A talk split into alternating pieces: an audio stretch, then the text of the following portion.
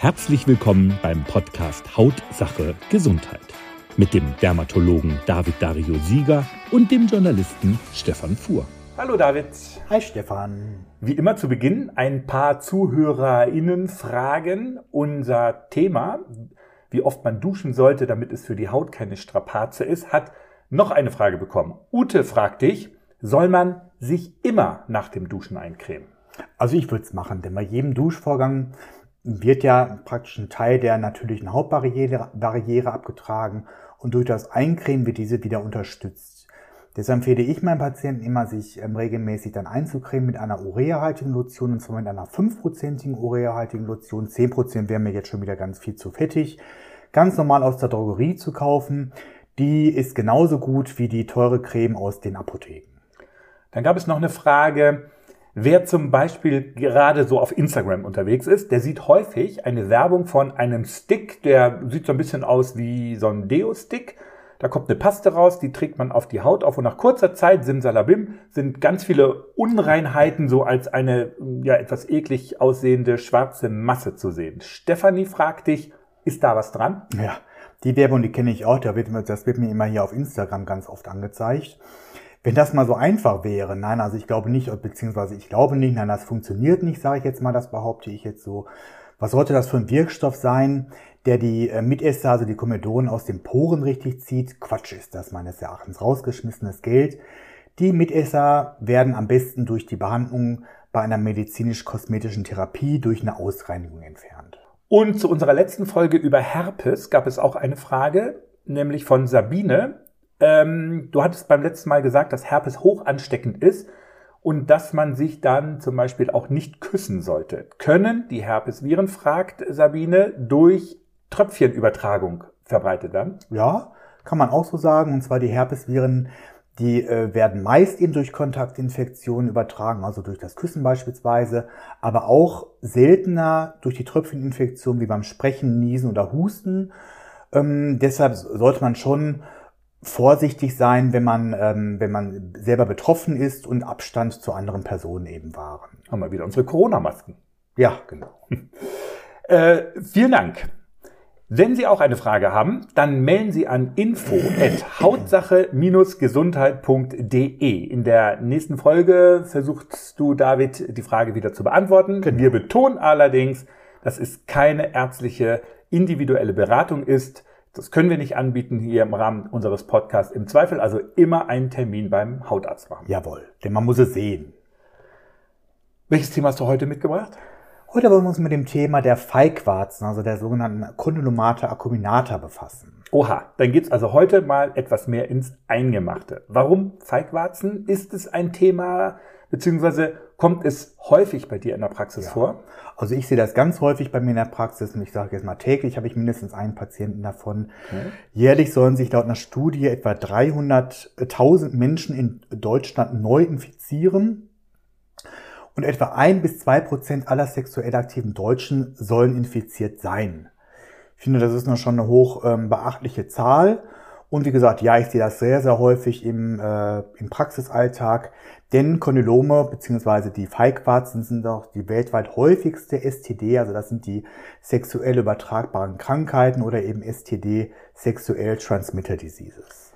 Lass mich doch mal ein bisschen mit natürlich angelesenen Wissen strunzen. Wow. Was ihr Mediziner als Condylomata acuminata bezeichnet, sind Feigwarzen, also gutartige Wucherungen der obersten Hautschichten, die meistens an den Geschlechtsorganen, also Eichelvorhaut beim Mann bzw. an den Schamlippen und der Scheide bei der Frau auftreten. Sie sehen aus wie kleine, zerfurchte, blumenkohlartige Hautknötchen. Sie sind hoch ansteckend und werden durch Viren ausgelöst. Soweit alles richtig? Ja, du hast gut gegoogelt, sage ich jetzt mal. Stimmt, genau. Also ich erkläre jetzt doch trotzdem noch mal ein bisschen den Zusammenhang. Ja, Feigwarzen werden durch die Viren ausgelöst, und zwar sind das die HPV-Viren. Entschuldigung, HPV, HP-Viren, so. V steht die, ja schon für Viren. Für Viren, ne? ganz genau. genau. Das sind die humanen Papillomaviren, die vorwiegend über ungeschützten Geschlechtsverkehr in den Körper gelangen. Es gibt auch mehrere HPV-Typen. Bei den Feigwarzen am häufigsten sind eben die Typen 6 und 11, aber auch, zwar seltener, die äh, Typen 16 und 18. Ich habe ja vorher schon mal einen Podcast gemacht, ähm, wenn einer hören möchte, Butter bei den Nierchen heißt er. Dort habe ich mich mit Professorin Lynn Wölber unterhalten. Sie ist die Leiterin des Dysplasiezentrums am Krankenhaus Jerusalem in Hamburg und habe dort gelernt, dass HP-Viren bei Frauen auch durchaus zu gefährlichen Hautveränderungen im Gebärmutterhals führen können. Ja, genauer, also wirklich gerade die Typen 16 und 18, die gelten als ähm, Hauptrisikofaktoren für die Entstehung des Gebärmutterhalskrebses. Deshalb sollten auch gerade junge Frauen sich unbedingt beim Gynäkologen beraten oder auch impfen lassen.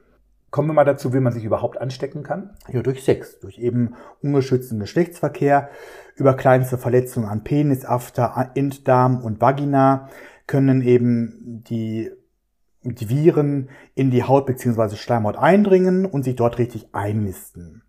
Ich habe aber auch schon gelesen, dass es eben, also wirklich in, den, in einigen Literaturen, dass es jungfräuliche Frauen ähm, gewesen sind, die sich äh, angesteckt haben. Denn die HP-Viren können doch durchaus in den seltensten Fällen über ja, Türklingen und auch ganz gelegentlich mal über Toilettendeckeln ähm, übertragen werden, weil sie da relativ lange überleben.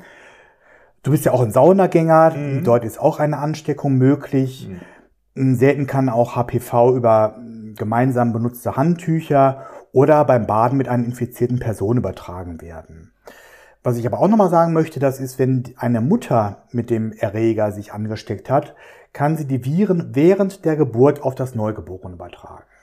Da möchte ich auch nochmal zu sagen, und zwar ähm, habe ich das auch schon einmal in meiner Facharztausbildung im Krankenhaus erlebt, dass ein Kleinkind Feigwarzen, also sichtbare Feigwarzen am ähm, Afterbereich hatte und auch am Vaginalbereich, das ist ein Mädchen gewesen. Und da ging man dann auch schon davon aus, dass das wirklich eine, ja, eine, eine Kindesmisshandlung durch den Onkel gewesen ist. Oha. Also. Muss man auch drauf achten. Ähm, wie bemerkt man dann, dass man sich angesteckt hat? Also zu übersehen ist es natürlich ähm, überhaupt gar nicht. Ähm, Feigwarzen sind, wie du das auch gerade ja schon selber gesagt hattest, gutartige Hautwucherungen die zunächst die Größe eines Stecknadelkopfes haben, können sich aber dann auch unbehandelt wirklich größer entwickeln und auch zu diesen blumenkohlartigen Hauttumoren führen. Konylome sind meist gräulich, sie treten meist in einer größeren Anzahl auf und liegen dicht beieinander. Das sind dann diese sogenannten ja, Warzenbeete. Bei Frauen wachsen Feigwarzen an den Schamlippen, am Scheideneingang, im Gebärmutterhals und manchmal auch an den Harnröhrenmündungen. Bei Männern sind äh, hauptsächlich Vorhaut, Eichel, After oder Harnröhreneingang und auch der Enddarm betroffen. Beschwerden machen die, diese Warzenformen eigentlich selten, also sie, sie verursachen keine Schmerzen oder andere Beschwerden, aber vereinzelt treten Juckreiz, Brennen oder auch vermehrter Ausfluss auf. Das heißt, die meisten kommen dann zu dir in die Praxis, weil sie die Hautveränderungen ja, feststellen. Genau. Okay. Ähm, überhaupt Hautveränderung, Hautwucherung hört sich irgendwie immer nach einem Krebs, nach einer Krebserkrankung an. Ähm, sind Feigwarzen bösartige Hautveränderungen? Nein, Wucherungen, das kann man ja auch gleichsetzen mit Tumoren. Tumoren, das sind einfach hier Gebilde, die sich entwickeln, was überhaupt noch gar nichts mit Bösartigkeit oder Gutartigkeit zu tun hat. Aber man kann sagen, dass die Feigwarzen, ähm, habe ich ja auch gerade schon gesagt, gutartige Hautwucherungen sind. Obwohl die Typen 16 und 18 sind ebenfalls erstmal was Gutartiges, können aber bei der Frau den Gebärmutterhalskrebs verursachen. Jetzt ist es auch so, dass nicht zwingend jede oder jeder, die sich mit den HPV-Viren äh, infiziert haben, auch Feigwarzen ausbilden. Habe ich zumindest auch so gelesen. Stimmt das? Ja, das ist auch richtig, das stimmt. Man spricht dann von einer latenten Erkrankung. Etwa bei einem 10- oder einer 20- bis 25-Jährigen sind zwar die Viren im Genital- bzw. Analbereich vorhanden, aber die Hautveränderungen bleiben aus. Viele tragen humane Papillomaviren in sich, haben jedoch keine Beschwerden und bekommen auch keine Feigwarzen. Trotzdem können sie grundsätzlich die Viren auf andere Menschen übertragen. Das Schöne an der modernen Medizin ist ja, dass es für fast alles immer eine Behandlung gibt, so auch für Feigwarzen. Wie sieht diese aus? Ja, also da humane Papillomaviren ähm, sexuell übertragbar sind, sollte sich natürlich ebenfalls auch der Sexualpartner der infizierten Person untersuchen lassen. Hm, da kann man jetzt erstmal sagen, äußere Feigwarzen, also von der Anzahl her wenige Feigwarzen, kann man meistens selber behandeln. Da rezeptiert der Arzt entweder eine Lösung mit dem Wirkstoff Polophytoxin. Er kann eine Creme verordnen, die einen unaussprechlichen Wirkstoff hat. Ich weiß gar nicht mehr genau, Epigallocatechingalat, soweit ich weiß, heißt das so ungefähr, oder Imicromid enthält. Und diese, ähm, diese äh, Substanzen oder diese Wirkstoffe hemmt die Zellteilung beziehungsweise töten die Virusinfizierten ab. Die virusinfizierten Zellen ab so.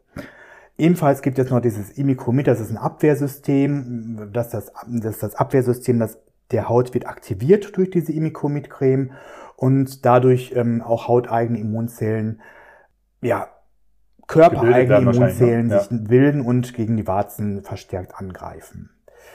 Ähm, die Behandlung ist aber allerdings langwierig, muss man auch sagen. Patienten müssen äh, diese Mittel über mehrere Wochen, ja Monate teilweise auch regelmäßig selber anwenden wobei es dabei auch oft zu Hautreizungen kommen kann, worüber man, beziehungsweise worüber ich meine Patienten in meinem Vorfeld aufkläre, denn ähm, hinterher nicht, dass sie dann da kommen und sagen, oh, Herr Sieger, was haben Sie mir da verschrieben? Das ist ja viel, viel schlechter geworden. Nein, das ist ganz typisch dann dafür.